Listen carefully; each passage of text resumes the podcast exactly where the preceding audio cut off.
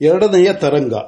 ಮಹಾರಾಜ ಕೌಶಿಕನು ಆಶ್ರಮದಲ್ಲಿ ತನ್ನ ಶಿಬಿರದಲ್ಲಿ ಬ್ರಹ್ಮರ್ಷಿಯಿಂದ ಸತ್ಕಾರವನ್ನು ಪಡೆದು ಸಂತೋಷಪರವಶನಾಗಿ, ಆಶ್ಚರ್ಯಮಗ್ನನಾಗಿ, ಸಂಭ್ರಾತ ಸಂಭ್ರಾಂತನಾಗಿ ಕುಳಿತಿದ್ದಾನೆ. ಸತ್ಕಾರವು ಆತನು ನಿರೀಕ್ಷಿಸುವುದಕ್ಕೂ ಆಗದಷ್ಟು ದೊಡ್ಡದು. ತನ್ನಂತಹ ಅಧಿರಾಜನಿಗೂ ಸಾಧ್ಯವೇ ಎನ್ನುವಷ್ಟು ಹಿರಿದು, ಅರಸನ ಅರಸನಿಂದ ಹಿಡಿದು ಆಳಿನವರಿಗೆ ಆನೆಯಿಂದ ಹಿಡಿದು ನಾಯಿಯವರೆಗೆ ಎಲ್ಲರಿಗೂ ಸತ್ಕಾರವು ನಡೆದಿದೆ. ನಿಜವಾಗಿಯೂ ಅದು ಸಮಾರಾಧನ. ಕೌಶಿಕನು ಚಿಂತಿಸುತ್ತ- ಚಿಂತಿಸುತ್ತಿದ್ದಾನೆ. ಈತನು ಕುಲಪತಿಯೇ ನಿಜ. ಆದರೂ ಧರ್ಮಿಷ್ಠನಾದ ಈತನು ಒಂದು ವರ್ಷಕ್ಕಾಗುವಷ್ಟು ಮಾತ್ರ ಸಂಭಾರಗಳನ್ನುಳ್ಳವನು. ಈ ದಿನದ ಸತ್ಕಾರಕ್ಕೆ ಆಗಿರುವ ದ್ರವ್ಯ ಸಂಭಾರಗಳನ್ನು ಕುರಿತು ಯೋಚಿಸಿದರೆ ಈ ಆಶ್ರಮಕ್ಕೆ ಬಹುಶಃ ಐದು ವರ್ಷಕ್ಕಾದರೂ ಆದೀತು. ನಾನು ಬಂದು ಈತನಿಗೆ ಹೀಗೆ ಅನಾನುಕೂಲವಾಯಿತೋ? ನನ್ನಿಂದ ತೊಂದರೆಯಾಯಿತು? ಅಥವಾ ಈ ಬ್ರಹ್ಮರ್ಷಿಯು ದೇವಲೋಕದಿಂದ ಏನಾದರೂ ಎಲ್ಲವನ್ನೂ ತರಿಸಿದನು? ಉಂಟು. ಈತನ ಶಿಷ್ಯರಾದ ನರಪತಿಗಳು ಅನೇಕರುಂಟು. ಈತನಿಗಾಗಿ ಸರ್ವಸ್ವವನ್ನು ಒಪ್ಪಿಸುವವರುಂಟು. ಆದರೆ ಇಷ್ಟು ಬೇಗ ಇಷ್ಟು ಸಂಭಾರಗಳನ್ನು ಒದಗಿಸುವುದು ಹೇಗೆ ಎಂದು ಮುಂತಾಗಿ ಬಹುದೀರ್ಘವಾಗಿ ಯೋಚಿಸುತ್ತಿದ್ದಾನೆ. ಆಗಾಗ, ಇದೆಲ್ಲ ಮಾಯಾ ಸೃಷ್ಟಿಯೋ ತಾನು ಕಂಡಿದ್ದೆಲ್ಲ ಕನಸು ಎನಿಸುತ್ತದೆ. ತಾನು ನಿಂತಿರುವ ಪರ್ಣಕುಟಿಯು ನಿಜವಾಗಿಯೂ ರಾಜ್ಯಯೋಗ್ಯವಾಗಿದೆ. ತಾನು ಸೇವಿಸಿದ ಅಮೃತಾನ್ನವು ಹೊಟ್ಟೆಯಲ್ಲಿದ್ದು ಅದರ ಭಾರವು ತನ್, ತನ್ನಲ್ಲಿರುವನೆಂಬುದನ್ನು ತೋರಿಸುತ್ತಿದೆ. ಕನಸಂ, ಕನಸುನ್ನುವುದೆಂತು? ರಾಜದೂತನೊಬ್ಬನು ಬಂದು ಕಾಣಿಸಿಕೊಂಡನು. ಕೌಶಿಕನ ಪರಿಚರನು ಅವನ ಆಗಮನ, ಆಗ ಆಗಮನವನ್ನು ತಿಳಿಸಿದನು. ರಾಜನ ಅಪ್ಪಣೆಯಾಯಿತು ದೂತನು ಬಂದು ಎಲ್ಲವನ್ನೂ ಅರಿಕೆ ಮಾಡಿದನು. ಆಶ್ರಮದಲ್ಲಿ ಸುರಭಿಯ ಮಗಳಾದ ನಂದಿನಿ ಉಂಟು. ಆಕೆಯೂ ತಾಯಿಯಂತೆ ಮಹಿಮಾ ಸಂಪನ್ನಳು ಗುರುದೇವರ ಹೋಮದೇನು ಆಕೆ? ಈ ದಿನ ಅತಿಥಿ ಪೂಜೆಯೆಲ್ಲ ಆಕೆಯ ಮಹಿಮೆಯಿಂದ ನಡೆದುದು. ಇಂತಹ ಸಮಾರಂಭವು ಈ ಆಶ್ರಮದಲ್ಲಿ ಆಗಾಗ ನಡೆಯುವುದು, ನಡೆಯುವುದುಂಟು. ಆದರೆ ಈ ಸಲದ ವೈಭವವು ಸಂಭ್ರಮಗಳು ಇದುವರೆಗೂ ಯಾವಾಗಲೂ ಇರಲಿಲ್ಲ. ರಾಜನು ಮೈಯೆಲ್ಲ ಕಿವಿಯಾಗಿ ಕೇಳಿದನು. ಒಂದು ಹಸು, ಹಸುವಿನಿಂದ ಇದಿಷ್ಟು. ಆ ಹಸುವು ಕಾಮಧೇನುವಿನ ಮಗಳು. ಮಹಿಮಾ ಸಂಪನ್ನಳಾದ ಆಕೆಯಿಂದ ಇಂತಹ ಅತಿಥಿ ಪೂಜೆಯು ಸಾಧ್ಯ. ವಸಿಷ್ಠರ ಗುಟ್ಟು ಇದು. ಯಾರು ಏನು ಒಪ್ಪಿಸಿದರೂ ಬೇಡವೆನ್ನುವುದರ ರಹಸ್ಯವಿದು. ಆಯಿತು. ಸಾಮ್ರಾಟರಿಗೂ ಸಾಧ್ಯವಲ್ಲದ ಕಾರ್ಯಗಳನ್ನು ಮಾಡಬಲ್ಲ ಈ ಧೇನುವನ್ನು ಇಟ್ಟುಕೊಂಡು ಈತನಾದರೂ ಮಾಡುವುದೇನು? ಇಂತಹ ರತ್ನವು ಬೇಕಲ್ಲದೆ ಏನೇಕೇನಾಪಿ ತೃಪ್ತಿಯನ್ನು ಪಡೆಯುವವರು ತುಂಬಿರುವ ಆಶ್ರಮದಲ್ಲಿರುವುದೇ? ಹಾಗೆಂದು ಇದನ್ನು ಕೇಳುವುದೆಂತು? ತೆಗೆದುಕೊಳ್ಳುವುದೆಂತು? ತಪಸ್ವಿಯಾಗಿ ಧರ್ಮಿಷ್ಠನಾಗಿರುವನ ಆಶ್ರಮದಲ್ಲಿರುವುದೆಲ್ಲ ರಾಜಸ್ವ ಎಂದ ಮೇಲೆ ಅದರಲ್ಲಿಷ್ಟು ತೆಗೆದಿಟ್ಟು ಇದರ ಮೇಲೆ ರಾಜನಿಗೆ ಅಧಿಕಾರವಿಲ್ಲವೆಂದರೆ ಹೇಗೆ? ಅಥವಾ ರಾಜನು ತಾನಾಗಿ ಅದನ್ನು ಬೇಡವೆಂದಿರುವನು? ಬೇಡವೆಂದವನು ಬೇಕಾದಾಗ ಮತ್ತೆ ಬೇಕು ಎಂದರೆ ತಪ್ಪೇನು? ಈ ಧೇನುವು ಸರ್ವಥಾ ರಾಜಯೋಗ್ಯವಾದುದು. ವಿಕ್ರಯದಿಂದ, ವಿನಿಮಯದಿಂದ ಅಥವಾ ಬಲಪ್ರಯೋಗದಿಂದ ಅಂತೂ ಸರ್ವಥಾ ಇದು ಅರಮನೆಗೆ ಬರಬೇಕು.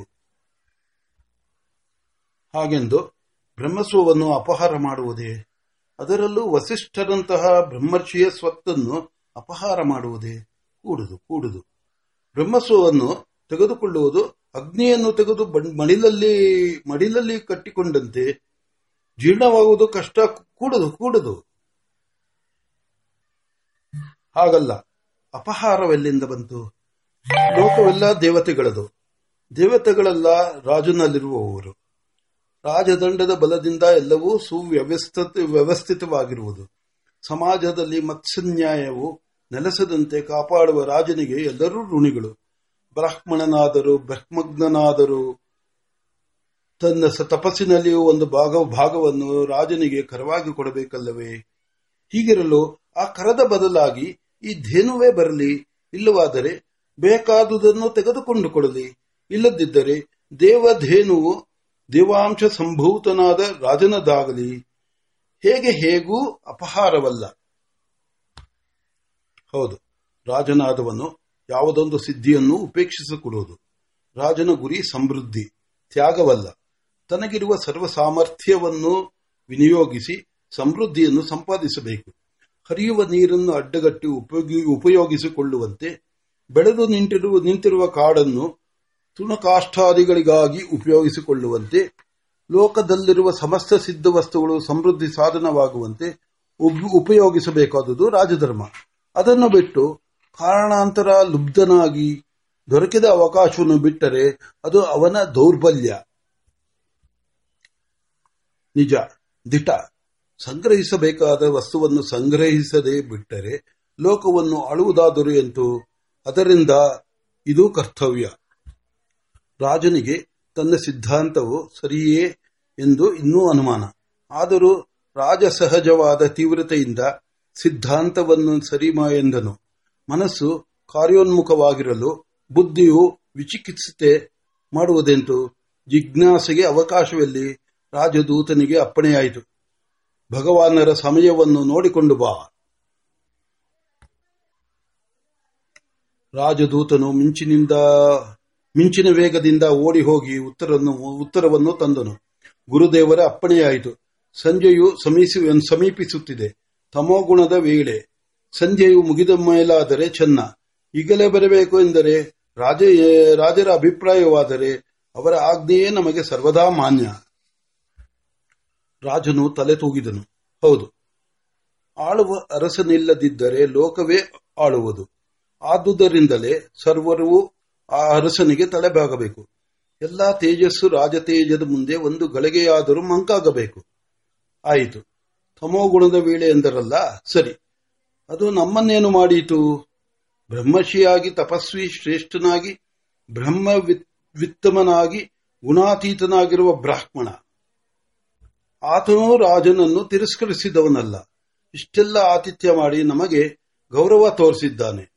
ಸರ್ವ ಪ್ರಕಾರದಿಂದಲೂ ಆತನಲ್ಲಿ ಅಷ್ಟಮೋಚಿತವಾದ ವಿನಯವನ್ನು ಬಿಡದೆ ನಡೆಯಬೇಕಾದ ಸರ್ವಥಾ ಸಂಕಲ್ಪವನ್ನು ಮಾಡಿರುವ ನಾವು ಸರ್ವತೇಜೋಮಯನಾದ ರಾಜ, ಸರ್ವದೇವತಾಮಯನಾದ ಬ್ರಾಹ್ಮಣ, ಈ ಇರುವರ ನಡುವೆ ಕಾಲದ್ದೇನು ನಡೆದೀತು ಎಂದು ಗೊತ್ತು ಮಾಡಿಕೊಂಡು ನಾವು ಈಗಲೇ ಬರುವುದಾಗಿ ಬ್ರಹ್ಮರ್ಷಿಗಳ ಸನ್ನಿಧಿಯಲ್ಲಿ ವಿಜ್ಞಾಪಿಸು ಎಂದು ದೂತನಿಗೆ ಕಳಿಸಿದನು.